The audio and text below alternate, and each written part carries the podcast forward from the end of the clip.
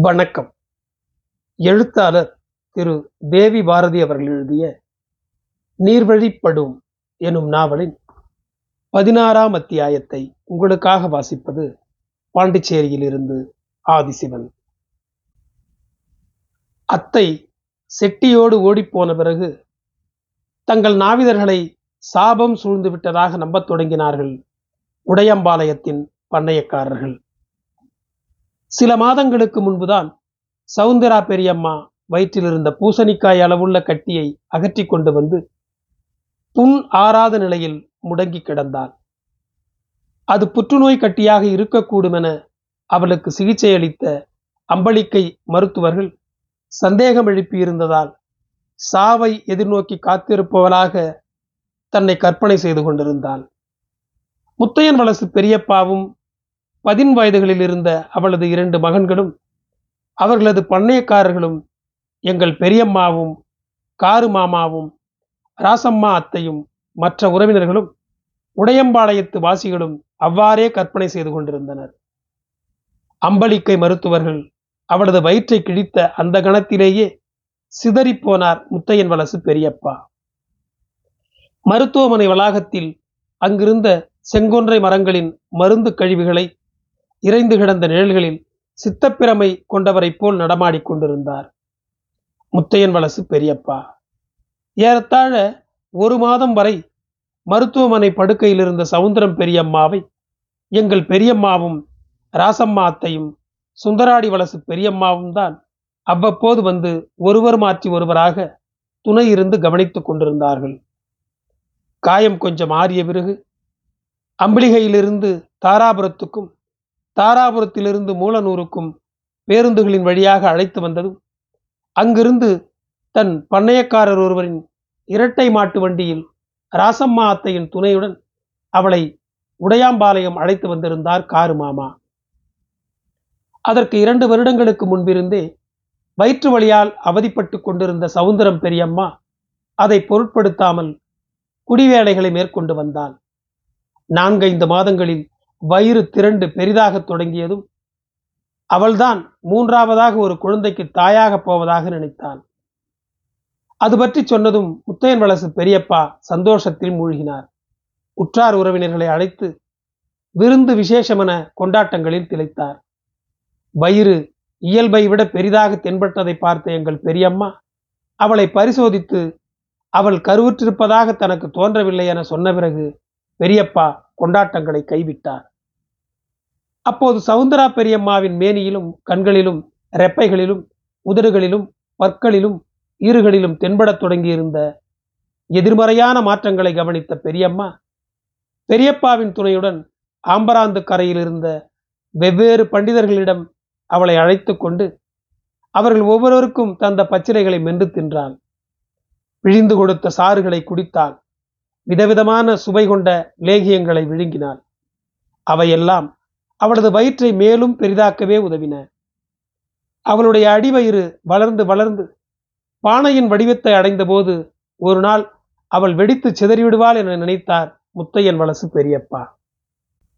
தங்கள் நாசுபத்தியின் பெரிதாகிக் கொண்டே போன வயிற்றை பார்த்த அவளது பண்ணைய காரிச்சிகள் ஏதாவது செய்து அவளை காப்பாற்ற வேண்டும் என நினைத்தார்கள். உடையாம்பாளையத்தின் பூசாரிகள் தங்கள் தெய்வங்களிடம் தங்கள் நாசுபத்தியை காப்பாற்றி தரும்படி வேண்டினார்கள். அப்படி காப்பாற்றி தந்துவிட்டால் என் கோயிலுக்கு பன்னிரண்டு அம்மாவாசைகள் தொடர்ந்து வருவாயா என அருள் கொண்டு ஆடிய ரத்னமூர்த்தி கோயில் பூசாரி கேட்டபோது முத்தையன் வலசு பெரியப்பாவும் சவுந்தரா பெரியம்மாவும் அதற்கு சம்மதம் தெரிவித்து அந்த பூசாரியின் காலில் விழுந்து வணங்கி கைகளில் அடித்து சத்தியம் செய்து கொடுத்தார்கள். பூசாரி மகிழ்ந்தார். எண்ணி எட்டே நாள்ல வீக்கமெல்லாம் வத்தி வவுறு பழையபடி சுக்காட்டாயிரும் சரியா? என்றார். விபூதியும் எலுமிச்சையும் மந்தரித்து கொடுத்தார். அவற்றை எப்போதும் தன் கட்டிலில் வைத்திருக்க சொல்லி உத்தரவிட்டார். எண்ணி எட்டே நாட்கள். பெரியப்பாவும் அவளும் பொறுமையற்றவர்களாகவும் நம்பிக்கையோடும் நாட்களை எண்ணிக்கொண்டிருந்தார்கள் ஒன்று. இரண்டு. மூன்று. நான்கு. ஐந்து ஆறு ஏழு எட்டு. சரியாக ஒன்பதாவது நாளில் அவளது வாயிலிருந்து ரத்தம் பீரிடத் தொடங்கியிருந்தது. திண்ணையில் தேங்கிய பெரியம்மாவின் கருப்பு நிற ரத்தம் உறையாமல் சிறு கோடாக ஊர்ந்து உயிருள்ள ஜீவனைப் போல படிகளின் வழியே இறங்கி வாசலை அடைந்திருந்தது. அது பற்றிய தகவல் உடையம்பாளையமெங்கும் பரவத் தொடங்கியிருந்தது. ஒரு அதிசயம் போல கூட்டம் கூட்டமாக திரண்டு வந்து பார்த்து போனவர்களில் ஒருவரான தெற்கு வரவு பண்ணாடி கடும் கோபம் கொண்டார். முத்தையன் வலசு பெரியப்பாவை அழைத்து வாய்க்கு வந்தபடி திட்டினார். தன் மனைவிக்கு அளித்த சிகிச்சைகளையும் பரிகாரங்களையும் பற்றி பெரியப்பா சொன்ன தகவல்களை கேட்டபோது அவரது கோபம் பெருகியது. ஏ முண்ட நாசவனே இந்த பேச்சையெல்லாம் விட்டுப்புட்டு முதல்ல அவளை ஆஸ்பத்திரிக்கு கூட்டிகிட்டு போற வழியை பாரு என தன் கூட்டு வண்டிகளில் ஒன்றை எடுத்துக்கொண்டு வந்து பெரியப்பாவையும் சவுந்தரா பெரியம்மாவையும் அவளுக்கு துணையாய் எங்கள் பெரியம்மாவையும் ராசம்மா அத்தையையும் முத்தையன் வலசு பெரியப்பாவையும் ஒற்றஞ்சத்திரம் அம்பலிக்கை மருத்துவமனையில் இறக்கிவிட்டு விட்டு அங்கேயே காத்திருக்குமாறு தன் ஆள்காரனுக்கு உத்தரவிட்டார் தெக்குவளவு பண்ணாடி. அவளை பரிசோதித்த ஒட்டஞ்சத்திரம் அம்பலிக்கை மருத்துவர்கள் ஏழு எட்டு வெற்றுத்தாள்களில் பெரியப்பாவின் கைரேகையை பெற்றுக்கொண்டு உடனடியாக அவளை தங்கள் அறுவை சிகிச்சை கூடத்துக்கு அழைத்துச் சென்றார்கள். தன்னிடமிருந்து கைரேகையை பெற்றுக்கொண்ட உடனே கதறி அழத் தொடங்கினார் முத்தையன் வலசு பெரியப்பா. அந்த மருத்துவர்கள் அவளை கொன்றுவிடப் போகிறார்கள் எனவும் அவளது மரணத்துக்கு தன்னையே பொறுப்பாளியாக்கப் போகிறார்கள் எனவும் நினைத்த பெரியப்பா மனைவியை அறுவை சிகிச்சை கூடத்துக்கு அனுப்பிவிட்டு மருத்துவமனை வளாகத்தை விட்டு வெளியேறினார்.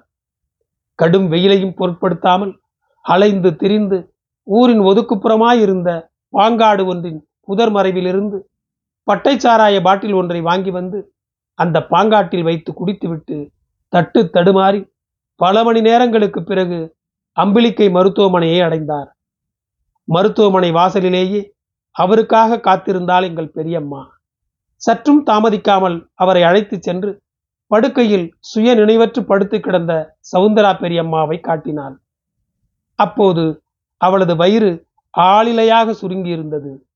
ஆச்சரியம் தாளாத பெரியப்பா அவளது வயிற்றில் இருந்த கட்டி எங்கே என கேட்டாராம். அதை கேட்ட பெரியம்மா அவரை அந்த கட்டி வைக்கப்பட்டிருந்த இருள் சூழ்ந்த அறையொன்றுக்கு அழைத்துச் சென்றாளாம்.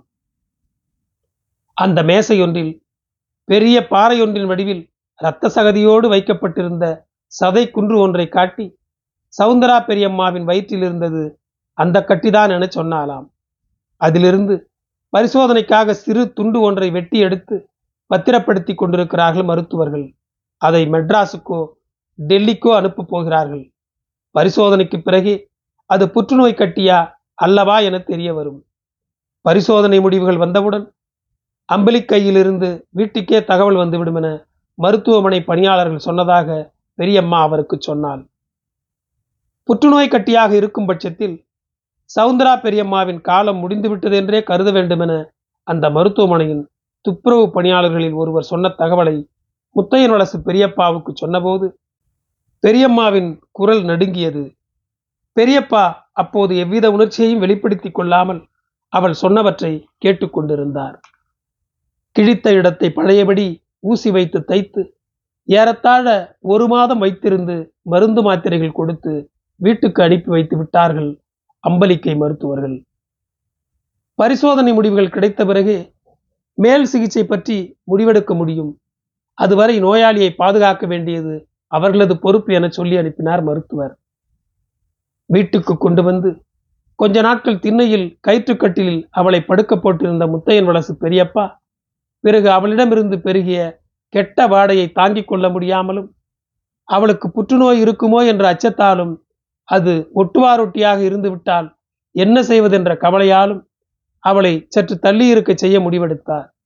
எதிரே அவளது கயிற்றுக்கட்டில் கொள்ளும் அளவுக்கு கைச்சாலை ஒன்றை வேய்ந்து அதில் படுக்கையை போட்டுவிட்டு திண்ணையில் போய் முடங்கிக் கொண்டார்.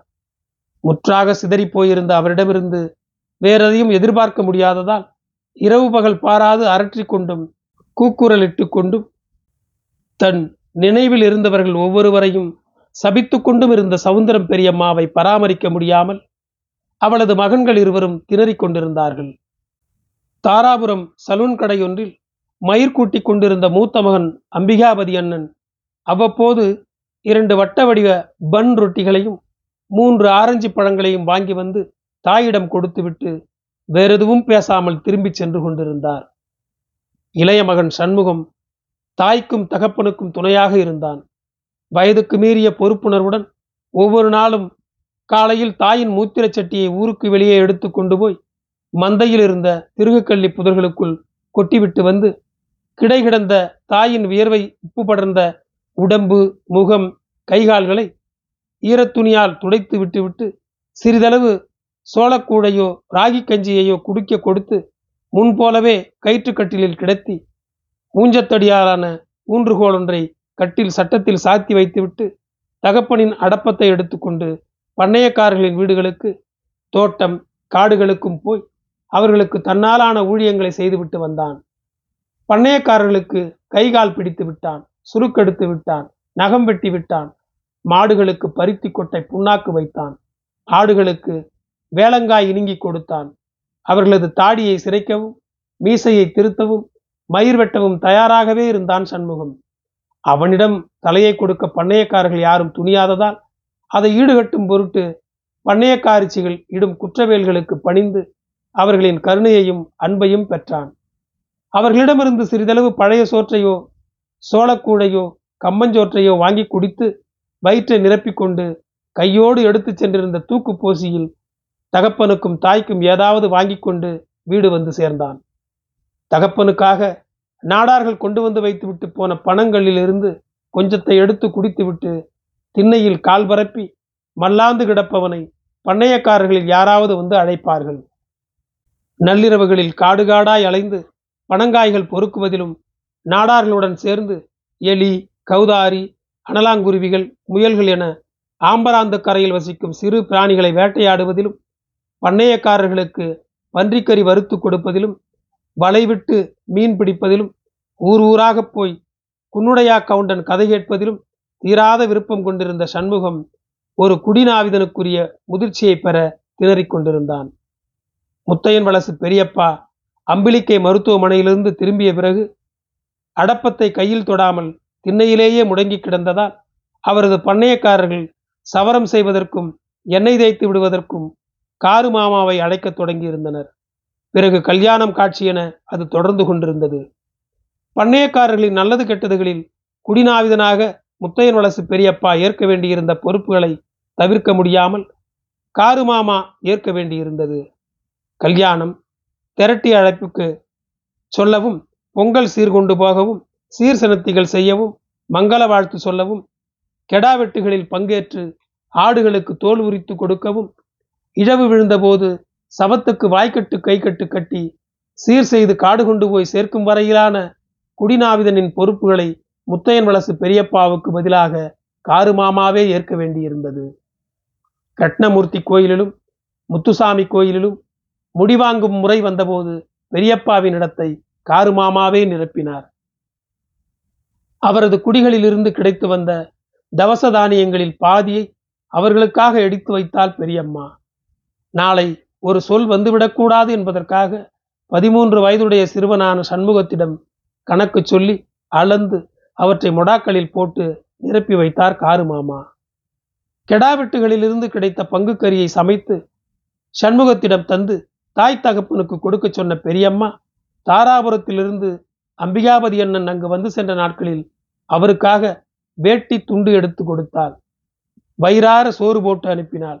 போகும்போது அம்பிகாபதி அண்ணனுக்கு சோறு துணிமணி கொடுத்து காப்பாற்றி வந்த அவருடைய கடை முதலாளியான நாவிதனுக்கு கொஞ்சம் தவச தானியங்களை பெரியப்பாவின் கணக்கிலிருந்து எடுத்து கொடுத்து அனுப்பவும் செய்தாள். தன் கயிற்றுக்கட்டிலில் கிடை கிடந்தபடி எல்லாவற்றையும் பார்த்து கொண்டிருந்தாள் சவுந்தரம் பெரியம்மா. அம்பிளிக்கையிலிருந்து என்ன செய்தி வரப்போகிறதோ என்னும் பதை பதைப்பு அவளை நிம்மதி இழக்கச் செய்திருந்தது. அது புற்றுநோய் கட்டியாக இருக்க முடியாது என நம்ப விரும்பினாள் தூர்ந்து கொண்டிருந்த உடல் அவளுக்கு அந்த வாய்ப்பை தரவில்லை. புற்றுநோயாக இருந்துவிட்டால் என்ன செய்வது என யோசிக்க முற்பட்டாள். பெரியப்பாவையும் குழந்தைமை மாறாத சண்முகத்தையும் பிழைப்பு தேடி ஈரோடு தாராபுரம் என அலைந்து திரியும் அம்பிகாவதி அண்ணனையும் குறித்த கவலை ஓயாமல் அவளை வதைத்துக் கொண்டிருந்தது. புழுங்கி தவித்தாள்.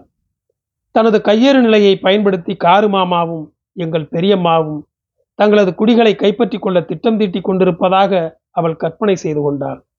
முத்தையன் வலசு பெரியப்பாவுக்கும் பிள்ளைகளுக்கும் அது பற்றி சொல்லி அவர்களை எச்சரிக்க முயன்றான். பிள்ளைகளிடம் அவர்கள் தங்களுக்கு காலம் காலமாக சோறு போட்டு கொண்டிருக்கும் பண்ணையக்காரர்களையும் குடிமுறைமைகளையும் காரு மாமாவுக்கு விட்டு கொடுத்து விடாமல் இருக்க வேண்டும் என ஓயாது எச்சரித்துக் கொண்டிருந்தாள் சவுந்தரா பெரியம்மா. மூவரில் யாருமே தான் சொன்னதை பொருட்படுத்தவில்லை எனவும் எங்கள் பெரியம்மாவின் மீதும் காரு மாமாவின் மீதும் மூவரும் அசைக்க முடியாத நம்பிக்கை வைத்திருப்பதாகவும் நினைத்தவள் எங்கள் பெரியம்மா அவர்களுக்கு ஏதோ மருந்து வைத்து வசப்படுத்தி கொண்டு விட்டதாக சந்தேகித்தாள். அவர்கள் தனக்கு ஏதாவது செய்வினை கூட வைத்திருக்கலாம் என நினைத்தாள். அதுதான் தனக்கு வயிற்றில் புற்றுநோயை கொண்டு வந்து விட்டிருக்க வேண்டுமென தோன்றியது அவளுக்கு. அப்போதுதான் உடையம்பாளையத்தின் பண்ணையக்காரர்கள் முத்தையன் வடசு பெரியப்பாவிடமிருந்த குடிகளை தற்காலிகமாகவாவது காருமாமாவின் வசம் ஒப்படைக்க வேண்டியதன் அவசியத்தை பற்றி யோசிக்கத் தொடங்கியிருந்தார்கள். தெக்குவளவு பண்ணாடி அது பற்றி தன்னிடம் யோசனை கேட்டதாக இரண்டு மூன்று நாட்களுக்கு முன் தனக்கு உடம்பு துடைத்துக் கொண்டிருந்த போது சண்முகம் சொன்னதை நினைத்து கொண்டாள் சவுந்தரம் பெரியம்மா. அதை அவளால் தாங்கிக் கொள்ளவே முடியாமல் போயிற்று.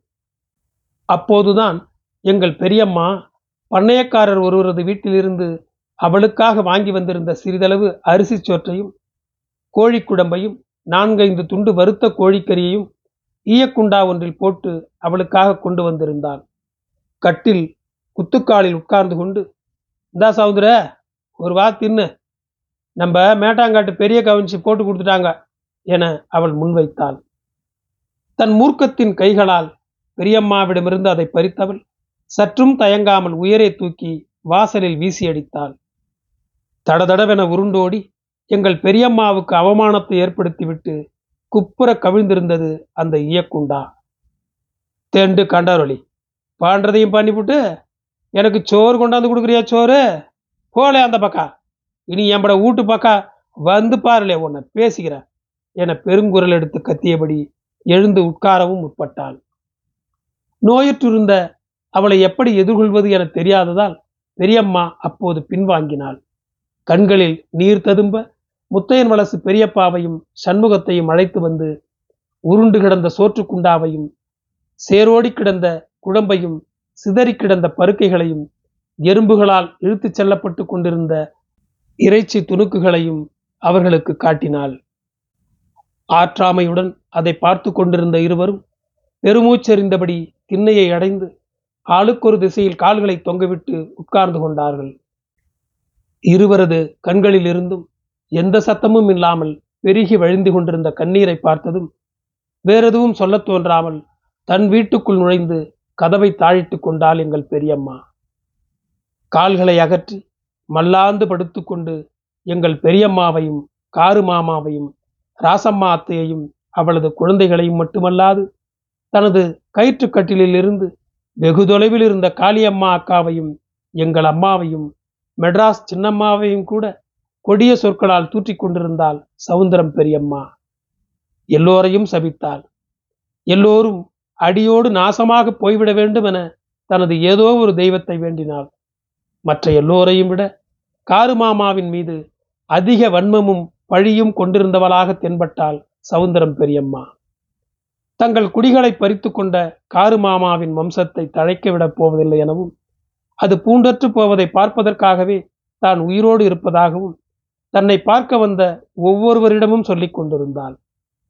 பிறகு ஒரு நண்பகலில் மிக சிரமப்பட்டு எழுந்து வாசலை கடந்து தெருவை அடைந்து செம்மண் புழுதி படிந்த அந்த மண்ணை கை நிறைய அள்ளி கொண்டு வந்து மாமாவின் வீட்டு வாசலில் தூற்றினாள். ராசம்மா அத்தை செட்டியோடு ஓடிப்போன தகவல் தனது செவிகளை அடைந்தபோது பெருங்குரல் எடுத்து சிரித்தாளாம் சவுந்தர பெரியம்மா. தன் சாபம் பழித்து விட்டதாக குதூகலித்தவள் நம்பவே முடியாமல் தன் கயிற்றுக்கட்டிலில் இருந்து ஊன்றுகோலின் துணையில்லாமல் எழுந்து திடமாக அடி வைத்து நடந்து ஊரின் எல்லையில் இருந்த கருப்பராயன் சன்னதியை அடைந்தான். எதிரே குத்தி வைக்கப்பட்டிருந்த அவனது வேல்களில் சரஞ்சரமாய் தொங்கிக் கொண்டிருந்த பித்தளை மணிகளை குலுக்கி எக்காலம் போன்றதொரு ஓசையை எழுப்பினாளாம். வீச்சரிவால் தூக்கி நின்ற கருப்பராயனின் பாதங்களில் நெடுஞ்சான் கிடையாக விழுந்து வெகு நேரம் வரை கண்ணீர் விட்டு அழுது கொண்டிருக்கிறாள். அவளது செய்கையை பொறுத்து கொள்ள முடியாத உடையாம்பாளையத்தின் பண்ணையக்காரிச்சிகளில் சிலர் அவளை கண்டித்தார்களாம். சவுந்தரா பெரியம்மா அவர்களை பொருட்படுத்தவில்லை. இனி எனக்கு என்னங்க பெரிய கவுன்சி அந்த கருப்பராய எம்பக்கம் இருக்கிற என்னைய அவன் தான் காப்பாற்றி வச்சிருப்பேன். அந்த வெருட்டு முண்டைய அவ பிறந்தவன் நாசமா போற வரைக்கும் நான் இங்க இப்படியே தான் கிடப்பேன். கூடவே இருந்து பார்த்துக்கிட்டு இருப்பேன். அது புத்து நோயோ கித்து நோயோ அவனோடு நாசமா போற வரைக்கும் இந்த சீக்கு என்னை ஒன்றும் பண்ணிவிடாது. என்னை சூளுரைத்து விட்டு திரும்பிச் சென்றாளாம் சவுந்தரம் பெரியம்மா. சொன்னது போலவே காரு மாமா நாசமாவதை தன் கயிற்றுக்கட்டிலிருந்து பார்த்து கொண்டேதான் இருந்தாள் சவுந்தரம் பெரியம்மா. சவுந்தரா பெரியம்மாவின் சாபம்தான் ராசம்மா அத்தை செட்டியோடு ஓடிப்போக காரணம் என உடையம்பாளையத்து வாசிகள் நம்பினார்கள். அது தவிர வேறு காரணம் எதுவும் இருப்பதாக யாரும் நினைக்கவில்லை. அதே சமயம் செட்டிக்கும் ராசம்மா அத்தைக்கும் இருந்து வந்த தொடர்புகள் சவுந்தரா பெரியம்மாவுக்கு முன்பே தெரிந்தவையாக இருக்க வேண்டுமென்றால் எங்கள் பெரியம்மா. அதனால்தான் அவள் காரு மாமாவை சூழவிருந்த கேடுகளை பற்றி அவ்வளவு நிச்சயமாக இருந்தாள். தனது சாபம் பழிக்கும் என்பதில் அவளுக்கு துளிகூட சந்தேகம் ஏற்பட்டிருக்கவில்லை. அவள் அதை எதிர்பார்த்து காத்திருந்தாள். அதை கொண்டாட முற்பட்டாள். முத்தையன் வலசு பெரியப்பாவும் சண்முகமும் எவ்வளவோ மன்றாடியதை பொருட்படுத்தாமல் கொடாப்பில் இருந்த சேவல் குஞ்சு ஒன்றை பிடித்து அதை தன் கையாலேயே கொன்று பொங்குகளை பொசித்து சமைத்தாள். வேறு யாரும் இல்லாததால் ஒருத்தியாகவே தின்று தீர்த்தாள். மீந்ததை அங்கு தென்பட்ட நாய்களுக்கு போட்டாள். ராசம்மா அத்தைக்கும் செட்டிக்கும் இருந்து வந்த தொடர்பை பற்றி சவுந்தரா பெரியம்மாவைப் போலவே காரு மாமாவும் தெரிந்து வைத்திருந்தார் என தோன்றுகிறது. அத்தை அது போன்ற முடிவை எடுக்கவே மாட்டாள் என காரு மாமா நம்பியிருந்ததற்கு ஆதாரமில்லை.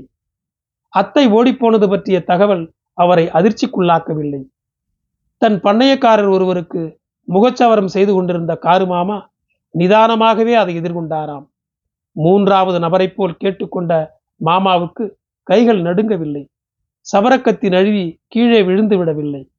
தன் பண்ணையக்காரரின் முகத்தில் எஞ்சியிருந்த மயிரை சிரைத்து மீசையை திருத்தி கிச்சு மயிரை வழித்து முகத்தை துடைத்துவிட்டே எழுந்தாராம்.